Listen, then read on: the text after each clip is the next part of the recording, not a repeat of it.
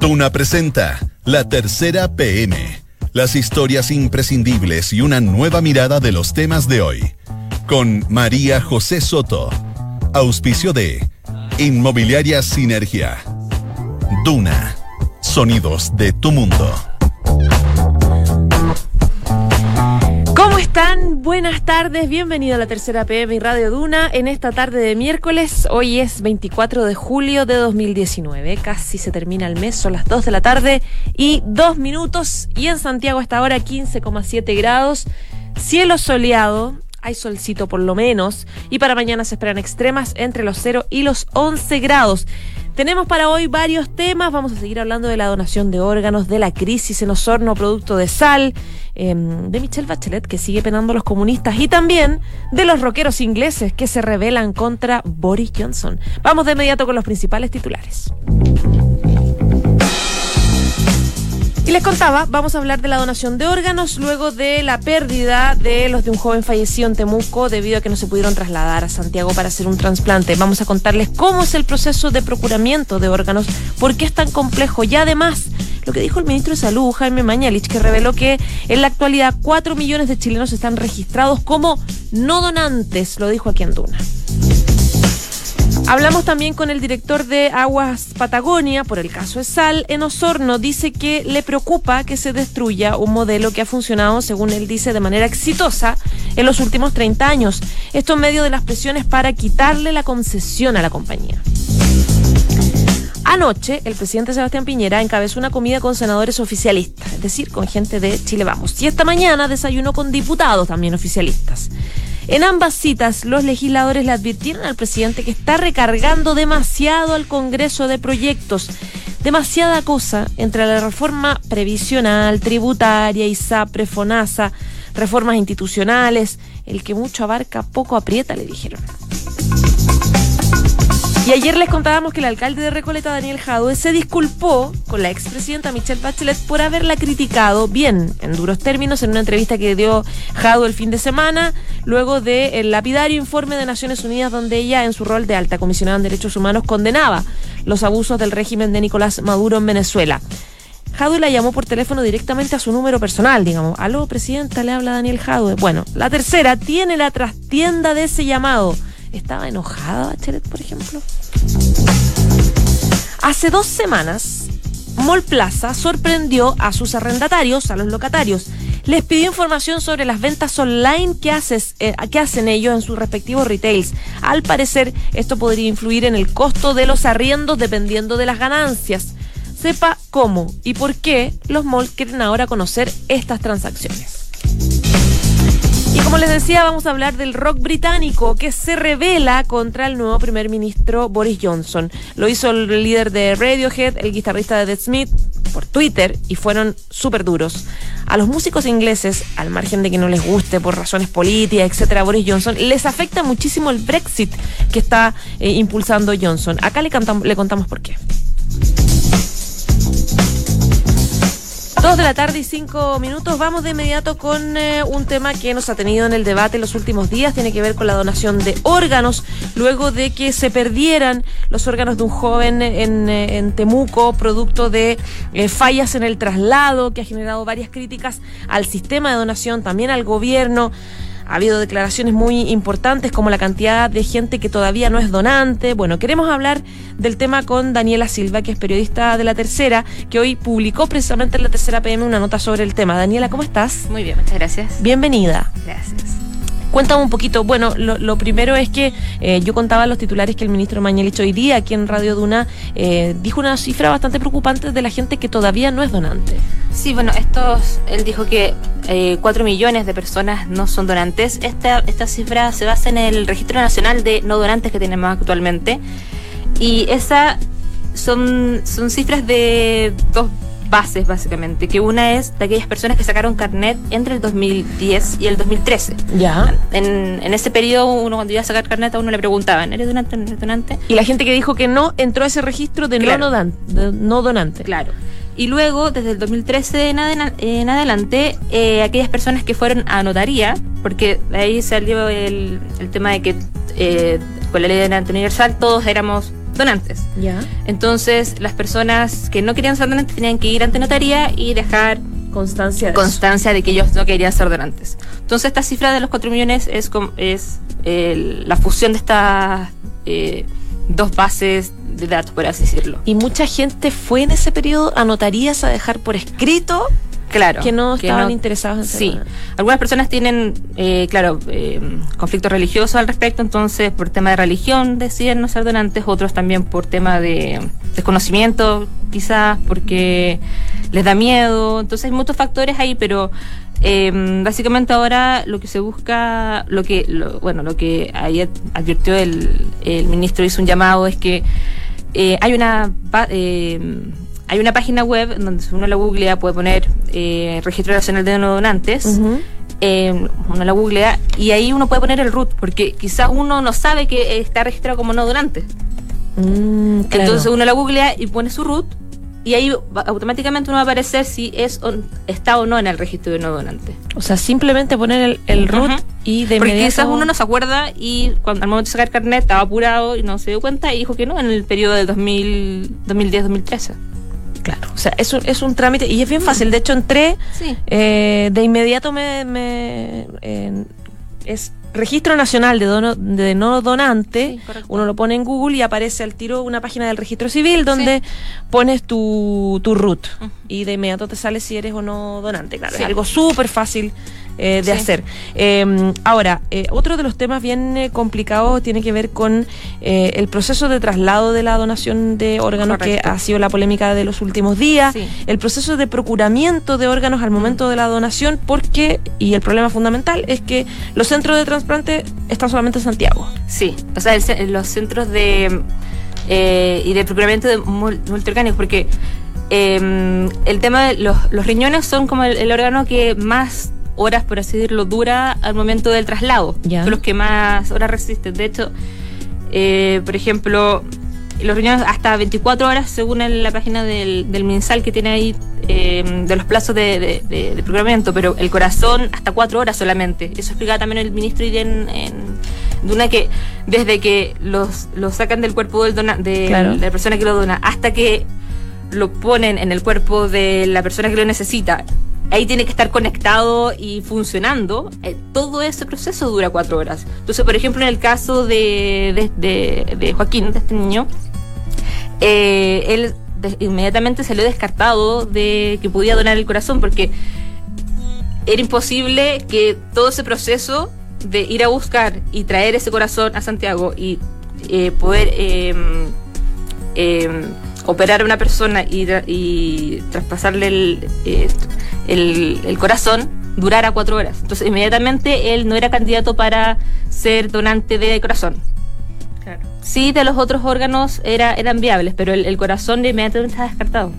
Entonces, si hubiese habido un centro de trasplante multiorgánico en Temuco, el corazón no hubiese estado descartado si hubiese eh, existido una persona que necesitara el corazón y su- fuesen compatibles. Cuando uno habla del proceso de procuramiento de órganos, eh, al momento de la donación, ¿es ese proceso? ¿En el, El- el tiempo es todo el estimado y los trámites que se hacen? Claro, esto es todo el proceso de, de cuando ven, desde que, desde que empieza el, es, se- hay un, hay una persona que es donante y se empieza a ver la, la compatibilidad con, con otras personas y ya el cirujano inicia el proceso de sacar ese órgano para eh, donárselo a otra persona, todo ese proceso de donde están los cirujanos es el procuramiento. El procuramiento es ir a buscar el órgano, trasladarlo y ponérselo a, la- a otra persona. Ya, perfecto. Mm. Ahora, el ministro ah, eh, hoy día anunció un proyecto para, decía él, mejorar los derechos de los pacientes que necesitan. Sí, y de hecho le puso un, un nombre como eh, Ley de Derecho de Receptores de Órganos. Ya. Porque él, él habla que eh, actualmente, claro, tenemos la ley de donación de órganos, pero el tema de, de- de Joaquín trajo otro, otras aristas, que es que una persona quiere ser donante, entonces tienen que respetar el derecho de que él quiere que sus órganos se utilicen en otras personas. En el fondo, la obligatoriedad de que, de que el esos- Estado esos órganos- cumpla con que los el deber. Claro, que el Estado cumpla, tenga un deber de eh, velar porque esos órganos que eran compatibles con personas puedan ser donados. Claro, que era una sensibilidad que el mismo ministro reconoce que no tenía Mm. antes de este caso puntual. Mm. Entonces, con esta ley de derecho de receptores de órganos, eh, lo que se puede, por ejemplo, que el ejemplifico, lo que se, con esto se podría em, licitar para que las empresas de traslado de órganos tengan la obliga- obligatoriedad de siempre tener disponible un vehículo para transportarlo. Para la emergencia. Para, claro, pero que siempre estén ahí, porque claro, aquí si la- las empresas eh, que tienen convenio para transportar órganos no pueden, después va a Carabinero y si no, después va a la FACH. Pero acá no, pues se buscaría una empresa, que se licitaría una empresa que siempre esté para transportar el órgano. Y a ver si se baja este porcentaje de pérdida de órganos que mencionaba el ministro, que en Chile decía Sí. él que era del 7%. También hablaba, por ejemplo, que habían algunos centros de, de salud que no daban aviso de cuando habían personas que eh, eran donadores. Entonces, con esta ley obligaría a los centros de salud a avisar de que hay Hay que hacerlo sí o sí en el fondo. Ya pues, Daniela Silva, muchísimas gracias. De nada. Que estés muy bien. chao, chao. Chao, chao. En Duna Escuchas, la tercera PM, con María José Soto.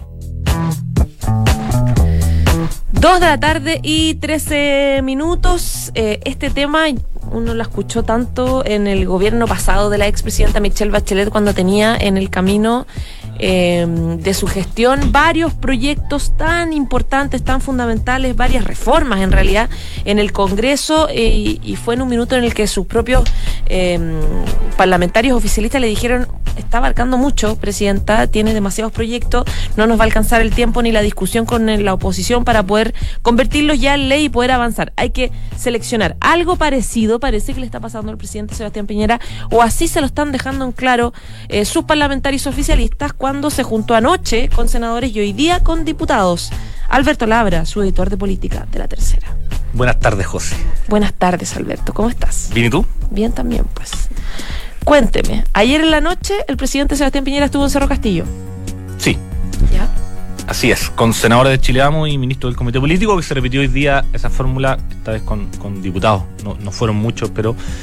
Y efectivamente, como tú recordabas, lo que pasó en, el, en el segundo gobierno de Bachelet, del el frenesí legislativo que varios acusaron en, en la entonces oposición y también dentro de la, de la centro izquierda, es algo que están advirtiendo ahora en, en Chile. Vamos respecto a qué. El gobierno ya tiene en, en el Congreso su reforma fundamental, que es la previsional, tributaria, eh, se va a avanzar en el tema de reforma de ISAPRE y, y, y FONASA, o sea, la reforma salud, y otras más, y ley de migraciones, sala con universal, varios proyectos que el gobierno le ha puesto harta prioridad y que ha estado negociando y todo el rato en un, en un tironeo constante con la oposición para buscar los acuerdos. Y a eso se suma algo que hace rato se sabe, esta es parte de, de un plan del gobierno que se reforzó en la cuenta pública del presidente Piñera en junio en el Congreso, de reformas institucionales, que abarcan muchos temas bien amplios y que generan diferencia eh, en todos los sectores, tanto los parlamentarios como las instituciones involucradas, como Contraloría, por ejemplo, ya ayer el propio Contralor Jorge, Jorge Bermúdez ponía un poquito en alerta eh, desde la Contraloría en el fondo cómo les podrían complicar a ellos los cambios, cómo lo ven ellos. Lo mismo con el Consejo de Defensa del Estado, el Poder Judicial. eh, la reducción también de parlamentarios. La reducción de parlamentarios, Claro. eh, que es algo que, que en la oposición ven con, con, con alta desconfianza y que en el propio Chile Vamos también genera diferencia, sobre todo pensando en RN y Evópolis, más allá de la UDI. Y en ese contexto, en el fondo, la- las conversaciones que tuvo el presidente anoche y hoy día en la mañana con los parlamentarios de- del oficialismo, se advirtió eso. O sea, los parlamentarios advirtieron que hay un riesgo aquí en caer en una recarga legislativa, tal como pasó con, con, con Bachelet, eh, que no se puede avanzar en todo al mismo tiempo y que además esto podría trabar la búsqueda de acuerdos con la oposición en, en- las reformas que comentábamos al principio, en las que son las partes del programa de gobierno, previsional, eh, tributaria, etcétera. Ahora, eh, en, en el, en el debate con el, con el presidente Sebastián Piñera hoy día, los encuentros que ha tenido, ellos piden priorizar solamente los que ya están, porque da la idea de que las reformas institucionales son las que están sobrando en Claro, términos eso de... sería como lo nuevo, entre comillas, por así decirlo. Eh, no, no hay una petición de dejarlas de lado, de desecharlas, para nada. Pero sí una advertencia que varios hicieron en esa reunión y también en, en, en declaraciones públicas posteriores que llevamos hoy día en, en la tercera PM en una nota, eh, de buscar los tiempos, como de actuar con más cautela y con más estrategia de cuándo vas a, vas a ingresar esto al Parlamento, cuándo lo vas a dar a conocer, cómo lo vas a socializar antes. Recordemos que el ministro del Interior, Andrés Chadwick, está llevando adelante una ronda, o sea, ya la finalizó, una ronda de reuniones con todos los partidos políticos con representación parlamentaria, no todos los partidos. Claro. Y con las instituciones que mencionábamos que, que serían eh, afectadas para bien o para mal con estos cambios que se está pensando. Y ahí él, él, ha recogido varias posturas, de ahí de hecho surge también esto de la posibilidad, que no está zanjada aún, de eliminar el foro parlamentario, que es otro tema que se suma a estas reformas institucionales Institucional, políticas. claro. Es algo que se podría agregar ahí también, que, que, que ya que ya a varios parlamentarios no, le, no les gusta para nada, en el fondo. Claro.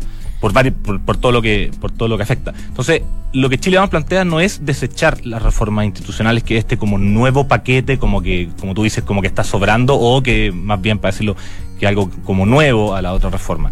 No es dejarla de lado, sino es buscar cuándo tú lo ingresas, eh, sobre todo cuando están en plena negociación. O sea, hoy día se vota la reforma tributaria, eh, la reintegración del sistema, que es el corazón de la, de la reforma y algo bien trabado, está en plena negociación con pensiones, una negociación que ha sido bien, bien ruidosa y extraña, con la oposición anunciando un acuerdo, después la misma oposición desmarcándose de ese acuerdo.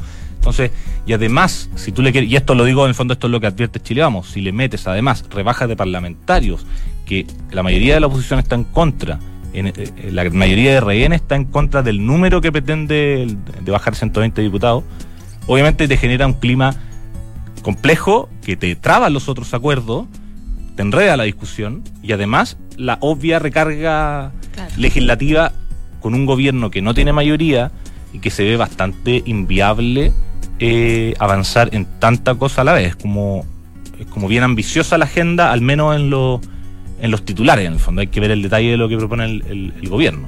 Incluso hay personas dentro del oficialismo que en algún minuto le dijeron al presidente o al gobierno, digamos, no le ponga tanto, tanto, tanto color a la reforma tributaria.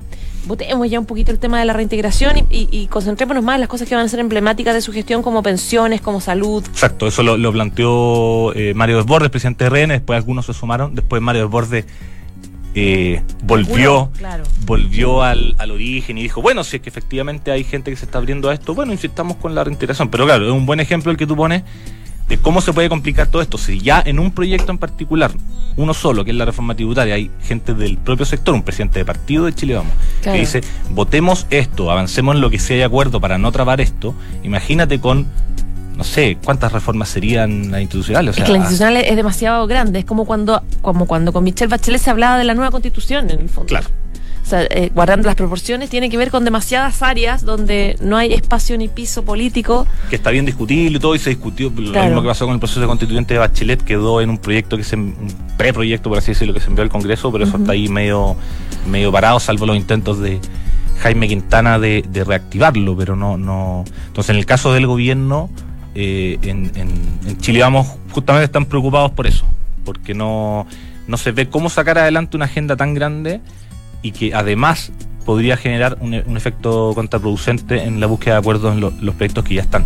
Pero por otro lado, en el fondo, el gobierno también, el- el- los cálculos que ellos hacen es eh, el efecto que puede generar en términos de, de ciudadanía, de la percepción ciudadana, Claro. estos cambios a las instituciones, considerando el- ya el cliché del desprestigio de las instituciones, cómo en las encuestas se grafica la falta de confianza de la gente en cierta, en cierta, en ciertos organismos, por ejemplo, carabineros, que algo también se está avanzando ahí, Alberto, poder judicial, etcétera. en la, en la comida y, y el desayuno de anoche que tuvo el presidente Sebastián Piñera, eh, se habló de otros temas, también de, leía en la, en la nota que prepararon de, de sal, de la crisis eh, que se vivía a propósito de Osorno. ¿Hay algún cuestionamiento que se hizo al, o alguna autocrítica que se hizo en el oficialismo por el cómo se gestionó ese caso, no? Principalmente lo que se planteó ahí en, esa- en esas reuniones es algo que cada vez está complicando más al gobierno, y aquí para meternos ya en, lo de sal, que es, se insistió por parte de los parlamentarios, no todos por supuesto, en caducarle la concesión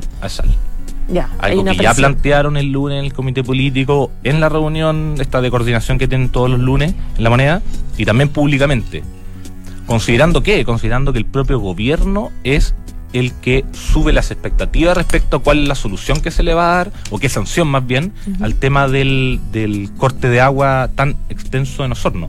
En fondo, el, el, propio presidente dijo, sanciones máximas vamos a buscar aquí, ratificado por ministros y subsecretarios. Entonces, eh, sumar uno más uno, entonces, ¿cuál es la sanción máxima? Claro, la sanción la máxima. Que es pérdida de concesión. Una sanción dura es una pérdida de concesión. Eh, o una multa muy grande, pero para una empresa, no, no sé qué tanto sea, entiendo que el, la multa más alta que se puede lograr son 600 millones de pesos. Mm. No sé si eso, en términos de una empresa tan grande, es Le duele. harta plata o no. Entonces, el gobierno sube el precio, por así decirlo. Chile vamos y la oposición se suma a eso presionan, y eso lo, lo, plantearon en la reunión en Cerro Castillo, hay que quitarle la concesión, esto no puede, no puede haber otro tipo de, de norma, no quedarnos en una multa. Y el gobierno, en esa misma reunión, eh, empezando ya a bajar, pareciera, un poquito la expectativa. Ojo que no es tan fácil quitar la concesión porque sales dueña de la planta. Eso, eso te iba a preguntar si no, no, se metió un poco el gobierno en un zapato chino tomando en cuenta lo complejo que es porque esa planta, o sea, obviamente la empresa hizo inversión, inversión millonaria. De, ¿en, qué, ¿En qué minuto otra empresa va a asumir algo así claro. tan rápidamente, tan efectivamente? Yo, yo creo que sí se metió en un zapato chino y, y eso es lo que está, o sea, el gobierno internamente ve, ve eso. Es, por ejemplo, aspectos, aspectos técnicos. Uh -huh. sales dueña de la planta y hay, y hay, al parecer, de todo ese, de toda esa estructura que está en Osorno, no todo eh, es parte de la concesión y si tú le quitas la concesión entre un administrador provisional, eso se extiende por muchos años y ¿qué haces tú? Compras la planta, el, el Estado compra la planta, expropias, ¿qué pasa con el administrador provisional? ¿Cuánto esto en términos judiciales le cuesta al Estado y en términos políticos de extender y de no, no, dar una solución, o sea, no dar una sanción más bien que es lo que el gobierno... Y en Chile vamos dicen, ojo que aquí esto eh, afecta mucho a la ciudadanía, una cosa obvia, corte de agua. Uh -huh. Entonces el gobierno, un gobierno de derecha, que siempre se les acusa a los gobiernos de derecha de ser eh, proempresario, eh, dicen en Chile Vamos, tenemos que dar una señal de que no somos un gobierno proempresario, la nueva derecha, etcétera, etcétera. Problemazo. Eh, y ya sabemos los conflictos anteriores que ha tenido el presidente Piñera con, con empresas. Hay que recordar Parrancones. Por ejemplo. Y llamados telefónicos que en algún minuto ha hecho personalmente. Claro, claro. Ya pues, Alberto, muchas gracias. Gracias a ti. Que estés bien. Chao, chao. Chao. Esto es La Tercera PM con María José Soto. Son las 2 de la tarde con 24 minutos. Los rockeros ingleses están furiosos con el eh, primer ministro Boris Johnson. El, conservador Boris Johnson, usted dirá, claro, por razones ideológicas, políticas, ¿no? no es tan raro que los artistas tengan ahí, expresen su molestia. Pero hay una razón también, y que es que a los artistas eh, ingleses no les conviene nada el Brexit, los perjudica harto su pega. Vamos a hablar del tema con Cristina Cifuentes, periodista de Mundo de la Tercera. Cristi, bienvenida de nuevo. Estás viniendo ya todos los días acá. Sí, ¿cómo estás, María José? Bien, pues bueno, ya es primer ministro. Sí, jurar hoy día, hoy día la, la reina lo invistió y ya dio su discurso fuera de la sede del gobierno británico en Downing Street y ahí ya dio su, su lineamiento en el que dijo que mm, como que lo más importante que encontré que era decía que el país tenía que prepararse para un Brexit sin acuerdo eh, que no era algo que ellos quisieran, que en el fondo la Unión Europea los, los va a llevar como a, a, eso y que bueno que el país va a estar preparado en todos los sentidos. Qué fuerte considerando que Teresa May estuvo tantos meses eh, pidiendo no llegar, por favor, a un Brexit sin acuerdo por los estragos que podría provocar en la economía inglesa, en la ciudadanía, en todo, en lo práctico y en lo no práctico. Claro, o sea, se supone que va a intentar no llegar a ese punto, pero como que ya lo advirtió, entonces como que ya está sobre la mesa, es como para decir que, porque esa es la, siempre ha sido la salida por defecto. Si no logran un acuerdo, se van sin acuerdo. Eso es así y se van el 31 de octubre sin acuerdo, a menos que haya una extensión que, que también es probable que ocurra. Pero igual él hoy día ya empezó a decir que eso es algo que podía pasar.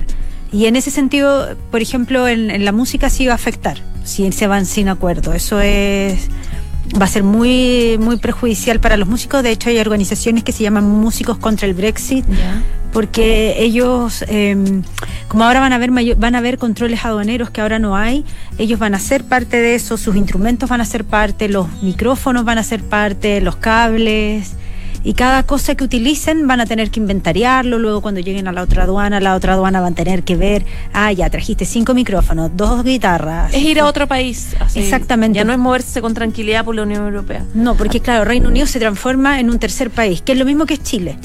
Claro. O sea, es el mismo estatus que, va que tiene Chile. mismo trámite ir a Madrid que venir a Santiago. claro, en el fondo trámites aduaneros van a ser iguales mientras ellos establezcan qué relación es la que van a tener porque ellos van a tener que en algún minuto decir, oye, ya, ¿cómo vamos a...? que es igual que un divorcio. ¿Quién va a tener los niños? cuando Claro, entonces, mientras establezcan esa relación, va a ser un tercer país y eso va a ver eh, los controles que tienen todos los terceros países. Y eso obliga, bueno, no solamente a los músicos, a todas las áreas a pagar más impuestos, además. Claro, porque hay que ver qué tipo de aranceles se van a, se van a establecer. Lo que pasa es que del minuto en que Reino Unido se sale de la Unión Europea, el eh, Reino Unido se empieza a regir por la por las leyes de la Organización Mundial de Comercio, por la OMC. Eso es inmediato.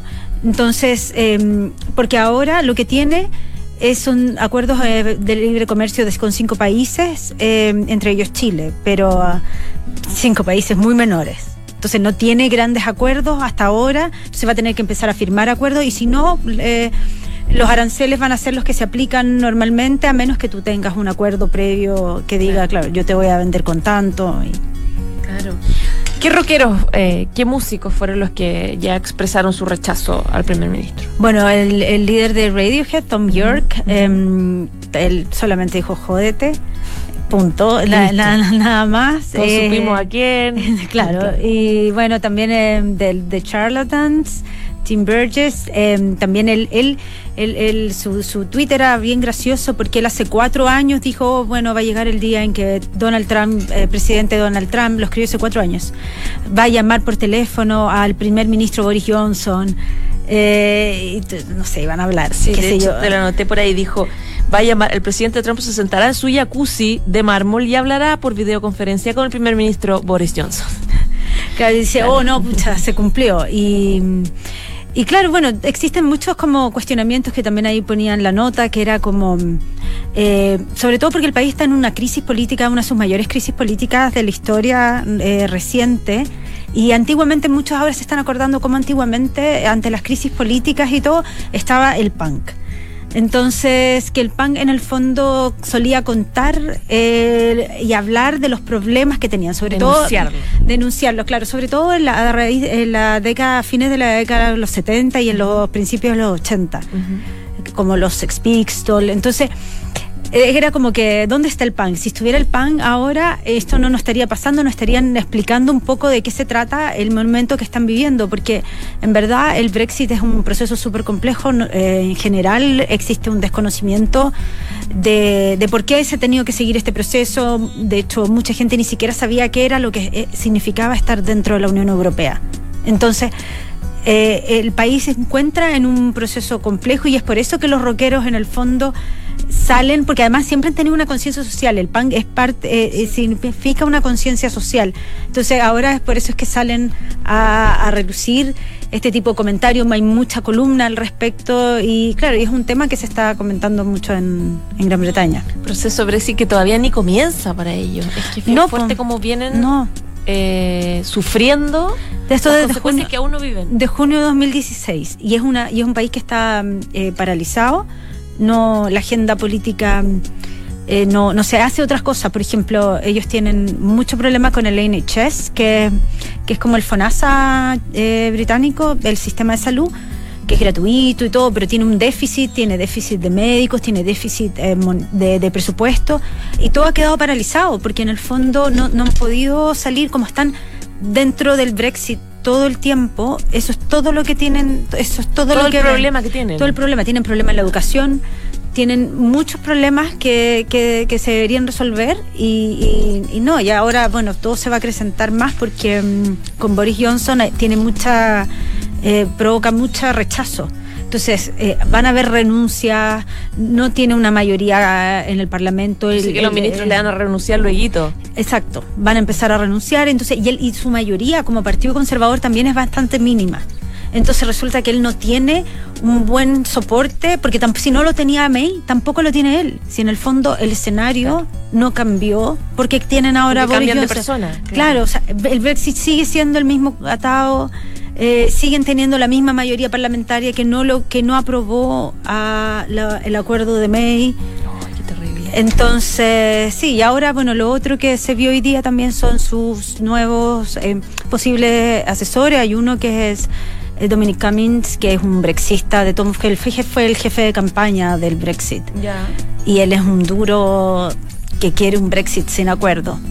Él de hecho sí, está bien interpretado en una película que daban en HBO del, sobre el Brexit, y, que es como el, era el personaje principal y, ya, ya va a llegar al gobierno. Entonces ahí se viene difícil la cosa. Un cambio ya, bueno, a esta altura ya que sea lo que, que sea rápido para los ingleses y para, y para Europa. O sea, esa es la actitud de los europeos. Los europeos ya, que ya están aburridos y quieren que pase, el británico está en la negación, no quiere hablar del tema. Ya, pues Cristina, muchísimas gracias, gracias como siempre. Que estés bien, chao, chao. En Sinergia Inmobiliaria piensan cada proyecto de casa o departamento como si fuera único. La distribución de los espacios, diseño vanguardista y terminaciones que encantan. Sinergia Inmobiliaria, espacios bien pensados. Conócelos en isinergia.cl. Y este jueves 25 de julio, o sea, mañana, no se tienen que perder el especial aniversario de los 69 años de la tercera, que es una edición muy buena donde ya están trabajando todos los periodistas dedicada a la vida digital. Descubre cómo la conexión total le cambia todo. Dos de la tarde y 33 minutos. Gracias por informarse con nosotros. Quédese en la 89.7 porque viene la próxima carta notable, que es la correspondencia entre Gabriela Mistral y Manuel Magallanes, que se consolida tras la celebración de los Juegos Florales.